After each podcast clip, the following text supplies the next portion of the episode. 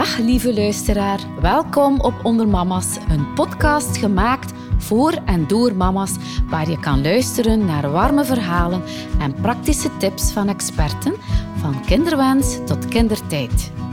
Ik ben Sonja Pijpaard, mama, auteur en jouw host in deze aflevering. In deze reeks heb ik enkele waardevolle gesprekken met experten in functie van mijn drie boeken. Onder Mama's, de ultieme zwangerschapsgids. Mama's weten waarom, de babyhits. En mijn nieuwste boek, Peutermama's, voor een vrolijke en ontspannen peutertijd.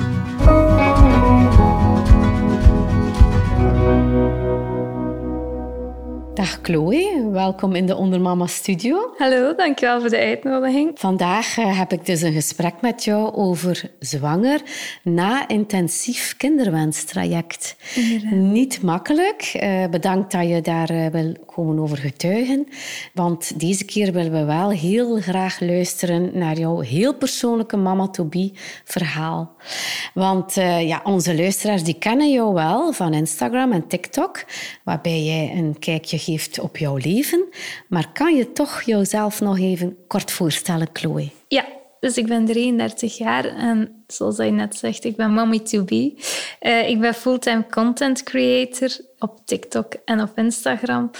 En ja, verder uh, genieten wij ook heel veel van het leven. Mijn man komt trouwens ook heel veel uh, op de content die ik post. Dus het is zo'n beetje ja, ons kanaal samen. Ja, mooi.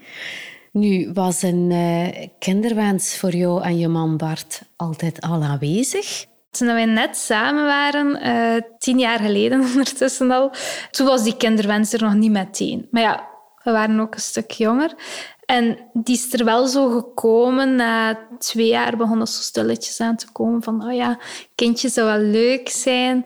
En ja, toen we getrouwd waren, begon de kinderwens echt wel aanwezig te zijn. En um, ja, ik ben toen ook vrij snel gestopt met de pil eigenlijk. Dus jullie zaten wel op dezelfde golflengte en waren eigenlijk samen wel vrij warm rond het idee van kinderwens. Ja, ja toch wel. Ja. ja. Maar het verlangen naar een kindje kwam dan wanneer dat jullie getrouwd zijn. En hoe oud waren jullie dan? Dan heb ik er 27 geweest zijn ongeveer. Ja. ja. En Bart en ik schelen negen jaar. Dus Bart was er dan 36. Ja, oké. En wat dachten jullie? Het is nu de moment. Ja, we zaten ook in verbouwingen. We zitten nog steeds in verbouwingen ondertussen. dat kan lang duren. Hè? Ja, wel. Uh, maar toen zaten we zo op het punt dat het huis, ja, hoe zeg je dat, zo leefbaar was. Oké was voor een babytje of voor een kindje. Ja, het was welkom. Dus uh, jullie spraken vooraf over kinderen krijgen. En uh, waren er op dat moment vragen of twijfels? Nee, helemaal niet. Want um, ik had eigenlijk een heleboel vriendinnen en kennissen rondom mij die um, ja, ook gestopt waren met een pil en mij echt zo het advies gaven van kijk, als je stopt met je pil, um, wacht echt wel een jaartje om echt te proberen. Want als die hormonen nog te veel in jouw lichaam zitten, dan heb je rapper kans op een miskraam en zo. Dat werd mij eigenlijk heel vaak verteld. En als ik dat zo opzocht op internet, was dat ja, ook wel het geval. Dus ja, ik stopte met mijn pil en ik had zoiets van... Ja, we zien wel, um, we waren nu niet voorzichtig, maar het was ook niet dat dat zo met de agenda en, van die dingen. Dus ja, ik was gewoon gestopt met mijn pil en ik dacht eigenlijk, want dat gaat vrij snel gaan bij mij. Ik heb een regelmatige cyclus, ik ben gezond, uh, ik ben nog jong. Ja, ja dus alles... Uh zag er mooi uit hè, voor jullie. Inderdaad, wij hebben daar ook al een eh, podcast over gehad. Over dus die vruchtbaarheidscyclus, het goed kennen van je eigen lichaam. Jezelf de tijd gunnen om zwanger te worden. Je lichaam de tijd gunnen om weer terug op zijn natuurlijke vorm te komen hè, na anticonceptie. Hè? Ja. Dus inderdaad, een jaar wordt wel vaak aangegeven om jezelf en je lichaam die tijd te geven. Hè. Dat kantelpunt was er dan. Jullie hadden de kinderwens. En dan was het stoppen met de pil en wachten. Ja, inderdaad. En wat dacht je? Want je zegt, ja, ik had er alle verwachting naar dat ik snel zwanger eh, zou worden. Ja. Maar... Ik was helemaal voorbereid op het scenario van... Ik ga vrij snel zwanger worden en dat eerste, dat gaat een miskraam zijn. Oei. Dat was echt zo. Ik dacht van, Ja. dat gaat zo zijn, want dat is bij iedereen zo. Die stopt met zijn pil. Ik dacht, dat gaat het scenario zijn bij mij ook. Maar ehm, ja, na een jaar en een half ja, was er nog steeds niks. En dan begon ik zo voorzichtig met die ovulatietesten. Ah, ja, ja. dat is ja. zo'n beetje. Dus echt zo beginnen opvolgen wanneer mijn ijsprong was. En begon ik dat ook zo bij te houden in een appje van... ah ja, mijn maandstonden waren van dan tot dan. Dat was ook allemaal kei regelmatig. Maar ja, zelfs dan nog. Er gebeurde Ja, ik dacht, Om iets- allee, wij doen dat precies echt zoals dat in die bijsluiters schrijven. Ja. Niet- Nee, Het was nog geen prijs. Nee, dus de tijd verstrijkt dan en je maandstonden die blijven niet uit. Eh, ja, hoe ga je Ja. daar dan mee om? Wel, ehm, in het begin ging ik, allee, ging ik daar nog vrij makkelijk mee om, want ja, ik dacht van, oké, dat is ook normaal als je dan zo die percentages zo wat opzoekt, rap dat iemand zwanger geraakt. Ehm, rondom je horen meestal alleen maar verhalen van, bij mij ging het super rap ze. En ik dacht van, oké, daar mag ik me al zeker niet aan laten vangen. Maar ja, mijn beste vriendin, Anne-Catherine, die werd dan plots wel zwanger. En ik weet dat dat wel zo'n moment was dat ik zo dacht, damn, die is zwanger. En oeh, waren jullie aan het proberen? Ja, ja, ja. dat was zo raar. En ik dacht van, en ik nog niet. Maar niet dat ik daar jaloers op zo was, maar ik begon wel zo te denken van, allee, hoe kan dat nu? En bij ons is dat nu nog altijd niet. Ja, je Ja. begon je vragen Ja, te begon en te vergelijken Ja, natuurlijk. ja dan begin je hè? Ja. wel te vergelijken, inderdaad. Ja. En dan was dat misschien het moment om dan, zijn jullie dan gaan doordenken en hebben jullie dan besloten om een medische check-up te doen? Ik moest eigenlijk ehm, ja, rond die periode ook, een beetje erachter, moest ik sowieso naar mijn gynaecoloog voor mijn tweejaarlijks uitstrijken. En ik dacht van ja, ik ga dat zo een keer terzijde vragen. En want die vraagde ook wel van, neem je je pil nog? En dus dat onderwerp kwam ook ter sprake. En ik zei toen ook wel van, ah, kijk, ik ben eigenlijk al zo lang gestopt. En dan zei hij ook van direct van, maar ja, dat tijd geven. Hè. Relax, die moment komt er wel. Maar ik had dat uitstrijkje gedaan. En ja, ik hoorde daar niks van, maar dat duurde altijd super lang, die uitstrijkjes, dat resultaat. En eh, ik was daar ook niet meer mee bezig. Ik was al verder met mijn leven. En ineens vier weken daarna bellen die echt zo van ja, jouw uitstrijking is negatief. Er is dat in gevonden. En eh, die noemden dat zo de naam, ja, baarmoederhalskanker en eh, heel die dingen. Dus ja, ik was toen wel wat in paniek. En dan heb ik zo een behandeling moeten laten doen voor die negatieve cellen weg te laten schrapen. En, en dan moesten we wel weer eventjes wachten om verder te mogen proberen met de kinderwens. Dat was dan ook vrij kort daarachter. Ay, Dat viel allemaal gelukkig wel mee. Maar die gynaecologe geloofde zo niet echt in ja, moet ik dat zeggen, dat ik daar echt wel mee bezig was en daarmee in zat. Want ik begon ook meer en meer te beseffen van... Het gaat toch like, niet vanzelf gaan bij ons. Maar ik dacht dan eigenlijk eerder aan... Bij mijn man gaat er een probleem zijn, want die is een stukje ouder dan mij. Ik stak het al direct op hem. Arme. ja. Dus ja, en dan zijn we naar een nieuwe gynaecologe gegaan. En die was wel allee, direct mee in het verhaal. En dan zijn we daar zo gestart ja, met de typische, zo chlomiet en eh, ja, is er al? Ik weet het al allemaal niet meer. En dan met bloedafnames en zo. En dan heeft ze ook een doorgankelijkheidsonderzoek gedaan. Er zijn er een heleboel onderzoeken gebeurd bij mij. Maar ehm, ja, alles was eigenlijk oké, alles was in orde. Maar ook met de chlomiet, ook met de extra stimulatie, werd ik nog steeds niet zwanger.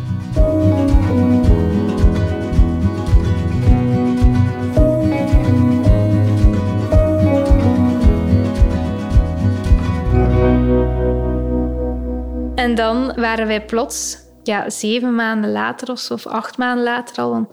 En toen zei hij echt wel van, kijk, ik vrees dat ik jullie niet ga kunnen helpen.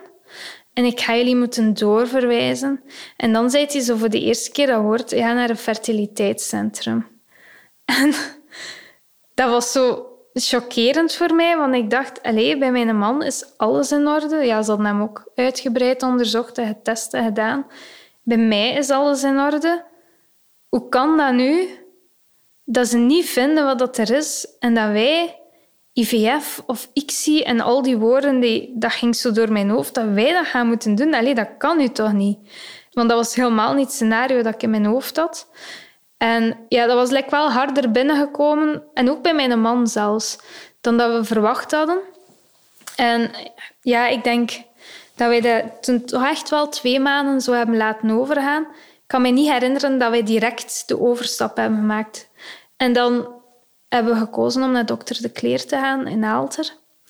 En ja, het is niet dat je daar naartoe belt en dat je de volgende dag een afspraak hebt. Het zit net dan. En nog een paar weken tussen. Maar ik herinner me dat zijn assistente op een dag belde van ja, ik heb uh, onverwachts een plaatje, je laat jezelf op een wachtlijst zetten. Ja. En um, plots konden wij diezelfde dag alleen naar dat centrum aan. Dus dat was... Ja. Voor hem was dat routine. Dus ik kwam binnen en die stelde zo'n aantal vragen en ik moest daarop antwoorden. En dat was ook een, een volle coronaperiode ondertussen. Dus mijn man die mocht niet mee naar binnen. En... Uh, die zei van, ik zie dat je hier bij je vorige gynaecoloog ook onderzoeken hebt laten doen. Ik ga die er even bij nemen. En die zat op zijn computer te tikken. En die had die foto's van dat doorgankelijkheidsonderzoek op zijn computer staan. En ik kon zo meekijken. En ik zag hem zo'n paar dingen uitvergroten. En die zei ineens zo, ja, dat is overduidelijk. Hè. Zo kunnen hij nooit niet zwanger worden. En ik zat met mijn mond open te kijken, want alles was oké, zo gezegd. Alleen ja. er hadden naar dokters in het ziekenhuis naar staan kijken, naar die foto's. Zij had daarna gekeken en hij zei op twee muisklikken van ja, zo kunnen hij nooit zwanger worden. En ik zo van ja, en, en waardoor? Dat zit vol met endometriose. Alles. Overal waar dat kijk is er endometriose, zei hij. Maar ik zag daar niks op. En hij zei direct van ja, dat is een operatie. Hij moet geopereerd worden. En zonder die operatie ga je nooit van zijn leven zwanger worden. En dan zei hij op het volgende moment echt... Ja, we gaan kijken, wanneer past dat voor u? En ik, wat? Operatie? En ik dacht, nee, nee, nee, nee, nee. Ik ben hier om zwanger te worden. Ik ben hier om IVF te starten. Ik ben hier niet om mij te laten opereren aan endometriose. Ik had er nog nooit van gehoord. Dus ik zei echt tegen hem van, ja, sorry, nee, dat past nu even niet. Ik weet niet wat voor smoezen dat ik allemaal verzonnen heb tegen hem, dat dat niet paste met mijn werk of zo. Dus ik ging naar buiten en ik in de en ben beginnen wenen natuurlijk. Ik zei, ik moet geopereerd worden en iets dat ik niet eens weet wat dat is. En dan thuis ben je op te zoeken endometriose en zo wat dat is. En dan heb ik dat ook lang uitgesteld om een datum vast te leggen voor die operatie. Want ik was nog nooit geopereerd in mijn leven. Ik zag dat echt niet zitten. We hebben ook nog ondertussen geprobeerd om toch nog natuurlijk zwanger te worden. En want ik dacht van, een wondertje, wie weet, Ja, maar ja, dat was eigenlijk echt tijdsverspilling. Ja. En uh, ja, totdat ik uiteindelijk gebeld heb om die afspraak te maken mij laten opereren. Dat viel echt reuze goed mee, die operatie. Mhm. Kan je misschien eventjes uitleggen wat endometriose betekent? Heel kort door de bocht wil dat zeggen dat het baarmoederslijmvlies eigenlijk zich buiten de baarmoeder gaat gaan nestelen, om het zo te zeggen. En dat kan zich niet alleen op de buitenkant van je baarmoeder zetten, maar ook op allerlei andere organen in jouw mhm. lichaam. En heel vaak kunnen ze op foto een beetje inschatten hoe erg dat is. Maar eigenlijk zien ze dat pas op het moment zelf, als ze effectief eh, de kijkoperatie doen, want dat gaat via een kijkoperatie. Dus er zijn echt wel vrouwen die ja, door endometriose bijvoorbeeld darmklachten kunnen hebben, omdat dat rond de darmen zit. Eh, of andere klachten, omdat dat rond een of ander orgaan in het lichaam zit. Voel ik mij anders sinds die operatie? Nee, totaal niet. Nee, jij wist ook niet dat je dat had eigenlijk. Nee, ik heb nooit pijn gehad. Ik heb, want heel vaak hebben vrouwen die endometriose hebben heel pijnlijke maanstonden en zo. Maar niet in jouw geval. Ja, ik voelde mijn maanstonden wel. Ik had wel pijn, maar nu niet om te zeggen dat ik niet kon functioneren. Um, ik hoor en ik zie soms verhalen van vrouwen die echt niet kunnen functioneren door de endometriose, maar dat was bij mij absoluut het geval niet. En nu, na die operatie, is dat dan voorgoed weg? Of kan nee, dat nee, dat kan nog terugkomen. En zeker na zwangerschap, blijkbaar. Ja. Dus ja. die vel altijd gezegd tegen mij, het is zeker niet je laatste operatie. Dus. Ja, ja, maar je maar weet... Ja, nu ik weet wat dat inhoudt, ik heb er echt geen schrik voor. Allee, oké. Dus... Fijn dat, uh, dat de arts het dan heeft ontdekt bij jou. inderdaad. Wat gevoel had je daardoor dan? Ja, ik dacht dan wel van, oké, ik ben geopereerd en ik had ook zoiets van, oké, nu gaan we starten met IVF. Uh, eh, mijn eitjes zijn in orde, ik ben in orde en uh, dat gaat van eerste boem erop zijn. Hè. Maar dat was weer het geval niet. Nee.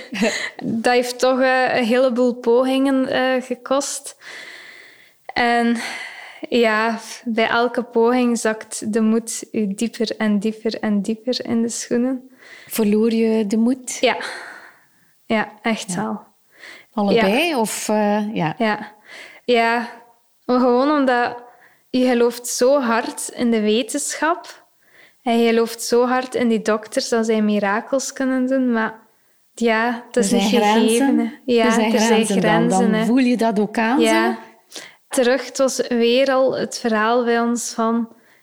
Uw eitjes zijn van topkwaliteit. Uw man zijn zaad is van topkwaliteit. Het was zo allemaal... En toch lukte het weer niet. En ik dacht echt van... Allee, wat, wat kan dat hier nu nog liggen? Ik had wel altijd al het gevoel dat het probleem bij innesteling lag bij mij.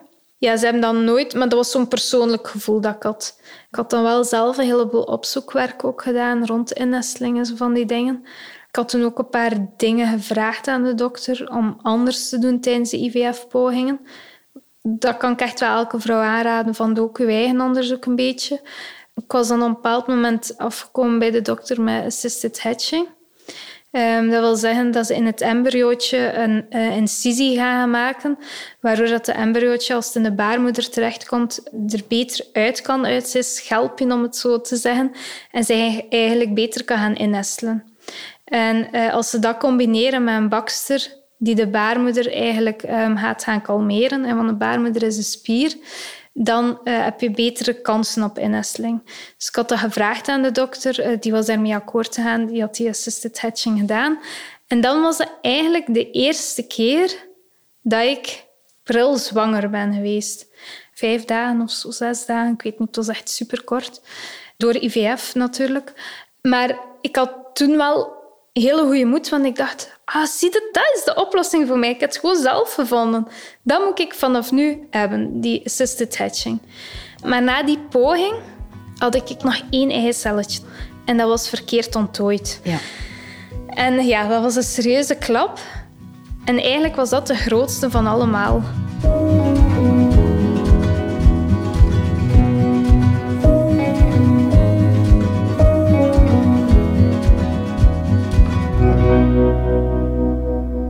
Moest ik dus normaal een, een derde pick-up hebben ondertussen al. En dan was mijn man die zei, dat was dus rond november.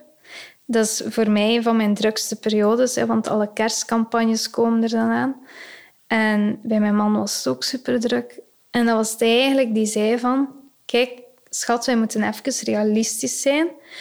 Ons leven gaat ook verder. Wij blijven alle twee onze job hebben. Wij hebben een bedrijf. Wij kunnen niet alles door IVF laten kapot gaan. Dat is niet de bedoeling. Als hij nu verder doet met een derde pick-up, ga hij daaronder doorgaan. Ga je een burn-out hebben. Ik zie dat. Ik moet je daarvoor waarschuwen. Ik ging verder doen. Ik ging direct een derde pick-up doen. En dan heeft hij voor mij de knoop doorgehakt en die heeft gezegd van...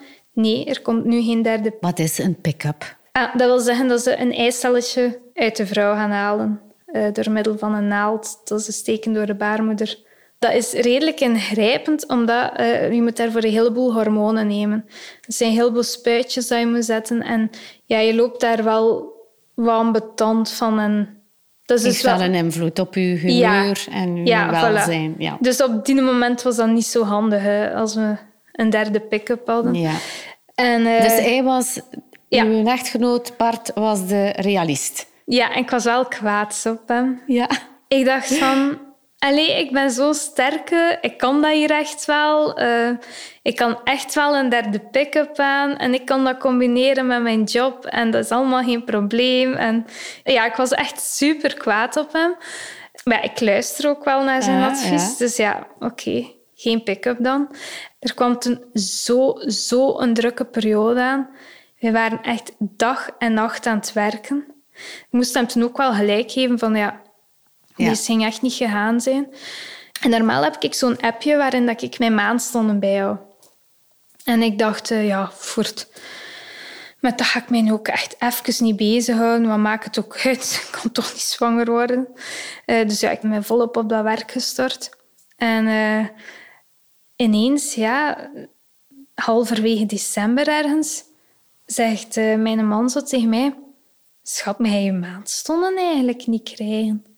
En ik zo, ja, ik weet niet. Ik zeg, hoe lang is het al geleden? En hij, ja, hij weet dat toch? Kijk een keer in uw app. Ik zei, ja, maar ik heb dat allemaal niet meer bijgehouden. ja, en dan moet je zo beginnen denken, oké, wij waren daar, wij hebben dat gedaan. Had ik toen mijn maandstonden? Dus ja, we beginnen zo ja. te denken, ja, zou ik ze gehad hebben? Ja, en hij begint te twijfelen. En ik zeg, ja, ik ga iets invullen op die app. Dus ik begin zo in te vullen. Wanneer dat ik mijn maandstond ongeveer had. Um, ja, ik was er lichtjes over, twee dagen of zo. En uh, ik zeg, ja, ik ben erover. Ja, ja, zou ik geen testje doen? Maar ik zeg, ja... Ik zeg, van twee dagen erover te zijn. Ik een test doen, ja, die was negatief. En ja, bon, uh, we gaan verder met ons druk leven. Na een week. Heb jij nu nog je maandstonden niet? En ik? Ja, nee, ja. Nog een keer een testje doen? Test negatief. Zeg, kijk, wij zijn onszelf onterecht hoop aan het geven. We mogen dat niet doen. Maar dan was ik er echt al ver over. Ik zeg, dat begint hier nu toch heel raar te worden. Ik had een test klaargelegd op het toiletspot om zeker te zijn dat als ik s morgens vroeg naar het toilet zou gaan, dat ik met mijn slaperige kop niet zou naar het toilet gaan zijn zonder die test te doen. Dus ik sta inderdaad op om vijf uur s morgens of zo. Ik ga naar het toilet, ik zie die test liggen. Ik zeg, ja, het is juist. Ik doe die test. Ondertussen op mijn gsm bezig. Maar totaal niet denken van, dat ga hier. En ik zie van ver echt zo'n dik, vet kruis daarop staan. Maar ik had dat nog nooit zo hard gezien. Allee, ik had wel eens een keer een licht streepje gezien. Of, of... Ja. En ik dacht van, maar dat kan niet. Dat kan echt niet. Dus ik ben echt tierend naar boven gelopen om vijf uur s morgens. Die ligt vol een bak aan in die kamer. Hij lag te slapen. Echt met die, met die test op bed gesprongen. En ja, die zat daar ook naar te kijken. En om vijf uur s morgens? Ja, die, die was zo half van in shock. En zo van, zijn wij nu zwanger? Maar dat kan toch niet? Dat kan gewoon niet. En dan nog, wat nog zo'n test liggen met zo weken. Ah ja, ga ik je zo een ook doen. Ja, die was ook positief. Eén, één tot twee weken stond er daarop.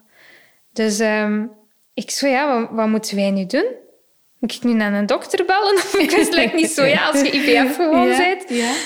Uh, dus ik kom om 8.30 uur s morgens. Ik zeg, ja, ik ga naar het fertiliteitscentrum bellen. Hè. Ik ga gewoon eerlijk zeggen.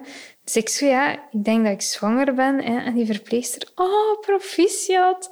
Uh, nee, ja, je mag langskomen voor een bloedonderzoek. En ik mocht de volgende dag langskomen. Ik ga langs, uh, bloedonderzoek. Echootje erna dokter inderdaad, proficiat mevrouw, je bent zwanger. Hè?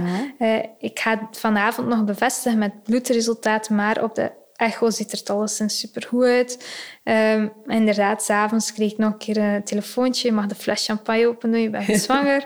uh, dus ja, ons geluk kwam niet op. Uh, die zei wel zo aan de telefoon van ja, aangezien dat je een voorgeschiedenis hebt, want ik heb ook ooit een miskraam gehad en met het IVF-traject erbij, gaan we je wel heel allee, nauw opvolgen. Ehm, je moet vrijdag al terugkomen. Dus een paar dagen later zaten wij daar en wij dachten, uh, ja, alles is goed. Um, maar wat ik nu ga vertellen, heb ik nooit gedeeld op mijn Instagram. Is dus, ja. Um, voor ondermama's. Ja, mag toch. en um, hij, dit is een echo. En uh, ja, ik zag direct aan zijn gezicht. Hij, zo, hij was like, vrij lang aan het zoeken ook. En mijn man stond naast mij en hij had mijn hand vast. En dat, dat bleef zo durend tegen dat hij iets zei. En die zei zo, ja, helaas, um, deze zwangerschap gaat helaas uitdraaien op een miskraam, zei hij. Dat, dit gaat niks worden. En dan zei hij van, eh, kijk, ik mag meegaan naar het bureau. Ik ga jullie uitleggen wat dan nu de stappen zijn en zo. Dus ja, we zaten naar zijn bureau. En zegt hij van, kijk, ik heb een Duitse opleiding. In Duitsland zijn wij van principe dat voor een vrouw psychologisch heel zwaar is als ze moet wachten op een natuurlijke miskraam. Um, hier in België zijn ze soms van een ander idee. Ik stel voor, het is nu voor het weekend, dat we het weekend afwachten. Komt de miskraam niet natuurlijk op gang, dan kom je maandag binnen voor een curettage. Hmm. Dus ja, eh, wat denkt u daarvan, mevrouw? Ja, en ik ben ook een vrij harde. Ik heb ook zoiets van, nee, dat moet weg. Ik zeg, ja, ik ga daar helemaal mee akkoord. Dat weekend was echt verschrikkelijk. We hebben alleen maar geweend. Ja. Eh, heel veel verdriet gehad. En dan de maandag zat ik daar dus terug voor mijn geplande curatage. Maar wij moesten eerst naar het fertiliteitscentrum in Aalter. En de curatage zou uiteraard plaatsvinden in het ziekenhuis. En dat is in AZ Palfijn. En hij ging dus heel de procedure met ons overlopen. Hij was aan het overlopen, ik herinner me daar eigenlijk niet veel van. Maar ik, ik ben ook iemand die... Ik moet bewijzen zien, zwart op wit. En ik moet ook heel veel zekerheid hebben. En woorden zijn niet genoeg voor mij. Ik moet soms uh, echt geconfronteerd worden met dingen tegen dat ik iets geloof of iets kan plaatsen. Dus ik zei tegen hem van, zou je het erg vinden om nog één echootje te doen? Ik moet dat gewoon zien, zei ik, dat dat niet goed is. En dan ga ik dat kunnen plaatsen. En hij zei direct, ah nee, ik vind dat supergoed dat je dat wilt. Ik sta daarachter.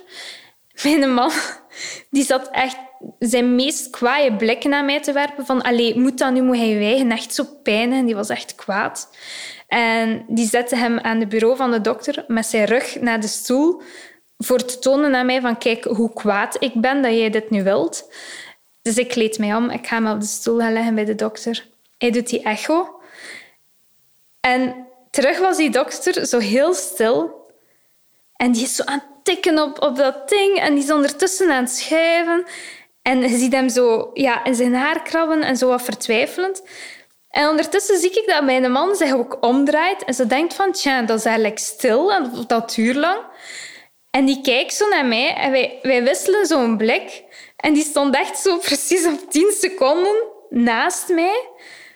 En op dat moment zei de dokter van... Ja, ik vrees dat er precies toch iets... Ik denk... En hij zegt, ik ga eens luisteren. En die zet zo'n knop aan en we horen een hartslag. En wij zaten daar alle twee... Uh, en hij zo, dat is het hartslag van jullie embryootje. En wij, oeh. En hij zo, ja, er moet ergens iets fout aan zijn. Jullie zijn wel nog zwanger. En het is een zeer goede zwangerschap zelfs. Amai. Hij mocht van de stoel komen. Proficiat, mevrouw. Ah, jee. Ja. Dus waar is dat ergens fout gegaan? Uh, het is een combinatie van twee dingen waarschijnlijk. Eén, mijn eigen schuld. Ik die mijn maandstonden absoluut niet goed had bijhouden. En die daar volledig naast zat. Dus die embryo waar dat hij naar keek, zat inderdaad niet juist van groei met wat ik hem had meegegeven wanneer mijn laatste maandstonden waren geweest. Dat embryootje kan een trage start gehad hebben. Dat kan daar ook nog een keer bijgekomen zijn. En het kan zijn dat het juist op dat keerpuntje zat dat een embryo een hartslag heeft. Had hij misschien één dag later gekeken, had dat wel een hartslag gehad. Dus dat was allemaal zo een samenloop van... Ongelooflijk. Ja. Wat een verhaal. En plots waren wij opnieuw zwanger. Maar... Terwijl dat ik wel naar mijn mama had gebeld ondertussen. Van mama, wij waren zwanger, ik moet voor een curitage. Ja. Zo'n emotionele week, dat ga je niet vergeten. Nee. Nee. nee. Zo die emoties. Nee. En daarvan dat wij zeggen, dat is gewoon echt zo'n wondertje dat er in mijn buik zit. Dat is, dat is ongelooflijk, ja. wat er gebeurd is. Ze heeft al vroeg met ons voeten gespeeld. dat zijn we ook veel. Ja. Dus... Uh, ja. Nog een geluk dat je... Je zult dat wel ja, sowieso, hebben. Ja, maar sowieso allez, ja. gingen die ook... Um, stel dat ik effectief naar de AZ Palfijn was gereden, dan die effectief aan de curatage gingen beginnen, ging er sowieso ook een echo plaatsgevonden zijn. Hè. Ja. Um, maar ja, het ging misschien nog anders geweest zijn. Dat weet je nu niet, ja. hè? Kunnen dus, niet uh, maar kijk, maar, ja. ja, man. Ongelooflijk. Wat een verhaal. Bedankt om dit te delen met ons. Ja. En het vervolgverhaal is dan eigenlijk wel oké gebleven? Ja, um, het is wel zo. Het is geen makkelijke zwangerschap geweest in die zin. Ik heb sinds ja, acht weken heb ik heel veel bloedverlies. Nee, op mijn achtste week al. Achtste week, ja. ja. Op mijn achtste week had ik een redelijke zware bloeding. Echt te vergelijken met maandstonden. En toen dacht ik uh, van, ja, oké, okay, wij zijn die kwijt. Maar eh, alles was oké toen. En tot en met drie maanden mocht ik bij het fertiliteitscentrum blijven langsgaan. Fertiliteitsartsen, dat heb ik nu ondertussen wel al gemerkt, die zijn zo wel ietsje strenger dan een gewone gynaecoloog.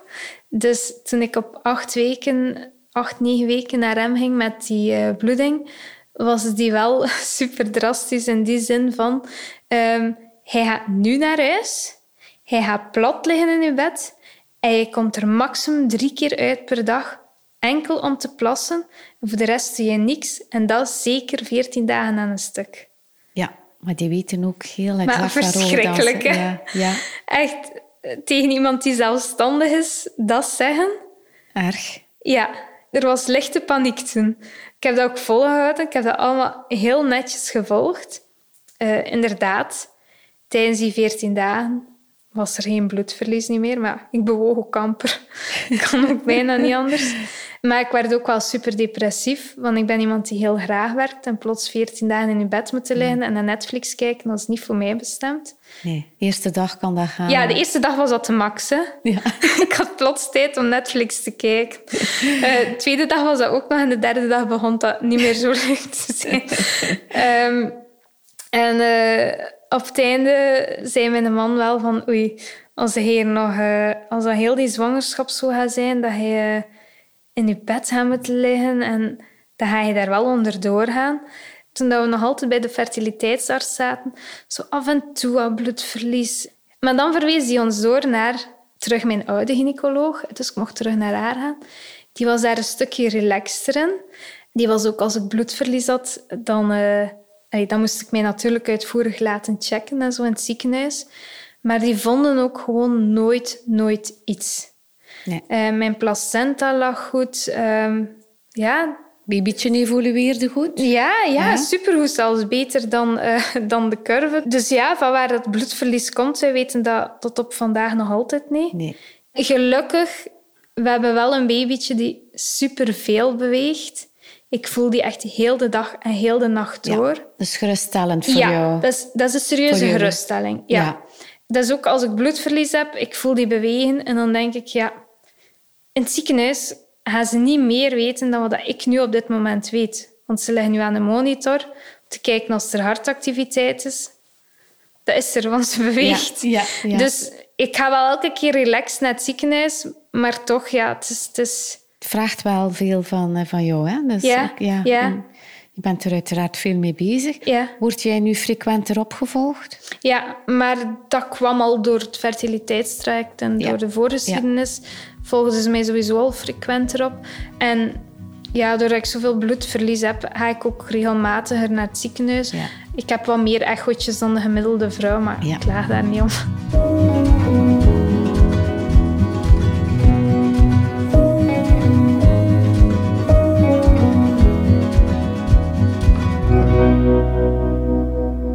We leven heel sterk met jou mee, uiteraard. Maar misschien toch nog een keer voor onze mama-community. Er zijn vrouwen die bezig zijn of in een IVF-traject zitten. Ja, kan jij ons daar nog iets meer over vertellen? Want het is niet altijd evident om te spreken over zwanger worden tijdens zo'n IVF-traject. Ook jouw omgeving weet dat, dat dat gaande is, durft niet altijd en stelt ook niet altijd de juiste vragen. Kan jij ons daar tips geven? Gewoon als je zelf in zo'n IVF-traject zit, wees daar gewoon zo open mogelijk over. Net om te voorkomen dat mensen vervelende vragen zouden stellen, zoals: En wanneer gaan jullie aan kinderen beginnen? Of Allee, zo'n kindje van jullie twee, dat zou toch schattig zijn? hoe opener dat je daarover bent, hoe meer mensen dan dat weten en hoe meer dat je die situatie kan voorkomen. Die situatie is niet onvermijdelijk. Nee. En je moet dat ook ergens kunnen plaatsen dat heel veel mensen ook onwetend zijn op dat vlak. In die zin van dat het bij hen wel makkelijk is gegaan en dat ze daar niet bij stilstaan dat het bij andere koppels moeilijk kan gaan. Maar door open te zijn, ga je ook net gaan creëren dat dat taboe rond fertiliteitsproblemen weg kan vallen. En met hoe meer vrouwen en koppels daar open over kunnen zijn, hoe meer dat het taboe kan Juist, vandaar zo waardevol dat jij vandaag dit uh, komt delen met ons. Hoe meer er over gesproken wordt, hoe beter dat er ook kan mee omgegaan ja. worden. Hè? Ook door anderen rondom jou. Hè? Ja. En je moet geen influencer zijn om open je verhaal te delen. Absoluut. Heel fijn dat je dit nog eens zegt en benadrukt. Want elke mama schrijft een boek, kunnen we zeggen. Ja. Jij hebt er zeker al in geschreven. ik denk dat ik al aan mijn derde zit ondertussen. nu, je hebt al heel veel emoties gehad tijdens ja. uh, jouw zwangerschap. Je hebt ook ervaring met miskraam en verlies. Ja. Hoe ga je daarmee om? Of wat zijn de tips die je kan geven? Terug een heel belangrijke tip is praten. Mijn man en ik praten ook heel veel. En wij hebben een hele open relatie in die zin van bij ons thuis kan over elk onderwerp gaan. We hebben totaal geen gêne tegenover elkaar. Om nu maar een stom voorbeeld te geven. Als ik veel bloedverlies heb, dan durf ik ook gerust dat stuk wc-papier met dat bloed op tonen aan hem en zeggen van, is dat nu erger dan de vorige keer? maar dat zijn zo'n dingen dat als je als koppel niet op die manier open met elkaar kunt mm. communiceren, dan... Ja. ja. dus, dus dat zorgt er ook voor dat ook andere onderwerpen bij ons heel bespreekbaar zijn en waardoor wij heel makkelijk met elkaar praten. En dat dingen zoals verlies en zo, dat, dat, dat wij dat makkelijker kunnen plaatsen, denk ik. Ja, Oké, dus uh, je bent nu ongeveer zeven maanden zwanger. En hoe voel jij je nu vandaag? Ja, wel, ik voel me eigenlijk supergoed. Ik heb ja. Je ziet er ook fantastisch uit. Merci. ik heb weinig last van de zwangerschapshormonen waarover ze het hebben. Ik heb ook heel veel energie. Ja, ik, ik voel me eigenlijk supergoed. En ja, op dat vlak mag ik niet klagen. Ik ben nooit misselijk geweest. Ik heb nooit ergens last van gehad. Het enige wat ik had heb, is dat constante bloedverlies. Ja. Maar voor de rest, ja. Hoe kijk je nu uit naar de komende periode? Ja, vol verwachting. We zijn nu vooral bezig met de kinderkamer in orde ja, te brengen. Ja. Dat proberen zo ergens tussen de soep en de patatten echt te doen. Ja. Wel een leuke activiteit. Ja, maar het geeft ons wel een beetje stress ook. Ja. Want het babytje groeit dus zo extreem goed. En doordat er in het begin van mijn zwangerschap daar zo'n kleine misrekening was, uh, beginnen ze nu een vermoeden te hebben dat de uitgerekende datum hoogstwaarschijnlijk niet klopt. En uh, van de gynaecoloog moeten we dus echt wel ja, eind augustus in ons hoofd houden en niet 13 september. Ja, ja. Dus tijd vrijmaken voor elkaar en voor de baby die ja, komt. Ja, inderdaad. maar de verlofperiode, hoe ziet die er dan uit voor jullie? Is het ook een drukke uh, periode? Of? Ja, wij, uh, wij zijn net op onze babymoon geweest. Ah. Tien dagjes. en voor de rest uh, ja, nemen wij geen verlof meer, om het zo te zeggen. Ja. Dus even doorwerken. En hoop ik dat ik zoveel mogelijk nog tot aan de bevalling kan werken om daarna meer rust te nemen. Ja, maar je hebt dan ook heel mooie vooruitzichten. Hè? Ja. Dat geeft wel energie, denk ik. Hè? Ja, dat geeft heel veel dubbel, energie. Dubbel energie. Ja. Wat is jouw allerlaatste tip voor wensmama's die op dit moment door een moeilijke kinderwensperiode gaan? Oké, ehm, een eerste belangrijke tip, en dat is puur iets financieels, maar dat is iets dat heel veel mensen niet weten. Ik vind het wel een belangrijke om even mee te geven. Hmm. Dus in België krijg je inderdaad IVF terugbetaald. Hmm. Maar ik vind dat ze dat tussen aanhalingstekens mogen plaatsen, want er wordt inderdaad een deeltje daarvan terugbetaald, maar de kosten die je zelf moet dragen zijn vrij hoog. Wij hadden het geluk dat financieel dat, dat geen probleem was voor ons. Maar ik kan me wel inbeelden dat dat een, voor sommige koppels dan dat wel hele hoge bedragen zijn die erbij komen per maand. En je kan dus eh, bepaalde hospitalisatieverzekeringen, die hebben ook IVF in hun uh, pakket zitten. En dat wil dat zeggen dat al die extra kosten door de hospitalisatieverzekering worden gedekt. En als je natuurlijk net die hospitalisatieverzekering kan regelen, dan scheelt dat wel op het einde van de rit heel veel geld. Ja. Maar bij heel veel hospitalisatieverzekeringen, ik denk zelfs bij de meeste, is een van die voorwaarden dat je bijvoorbeeld al een jaar bij hen moet zitten, wat ook wel logisch is. Dus ik zou zeggen, als je weet dat je een, een kinderwens hebt, of je weet misschien nu al van zwanger gaan niet vanzelf gaan bij mij, kijk dan nu al voor de juiste hospitalisatieverzekering, ook al is dat maar voor in de toekomst. Dus. Dat is een uh, hele goede tip. Het is niet al geld waarom het draait, maar uh, een kinderwens in deze omstandigheden kan dus zwaar doorwegen. Ja, hè? ja. ja. Ze hebben het altijd over dat een, een fertiliteitstraject heel zwaar is als koppel om te dragen. En dat is waar. Maar als daar nog eens dat financiële aspect bij komt, dan wordt het zwaar, denk ik, om het te dragen. Kan je ons een idee geven van de extra kosten, de per, extra maand? kost per maand?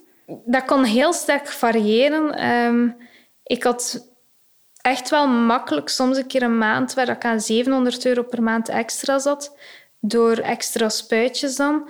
Maar de dokter vroeg wel ook altijd op voorhand van, kunnen jullie dat financieel aan, die extra spuiten? Of, ja, je kan ook zeggen, hè, nee, wij kunnen dat niet betalen en het gewone traject opgaan, maar dan weet je ook wel, oké, ik heb al meer kansen als ik die speciale spuit er nog bij zet. Dus ja, dat is zo dat is een keuze waar je voorgesteld wordt van oftewel doe ik het goed, oftewel doe ik het half. Dus, ja. ja. Oké. Okay. Dankjewel, Chloe, voor dit uh, mooie, openhartige gesprek. Het was heel fijn om jou erbij te hebben en te luisteren naar jouw bijzonder verhaal. Ik wens je nog enkele heerlijke weken met je babytje in je buik en geniet ten volle wanneer je lang verwachte babytje er eenmaal zal zijn. Dankjewel.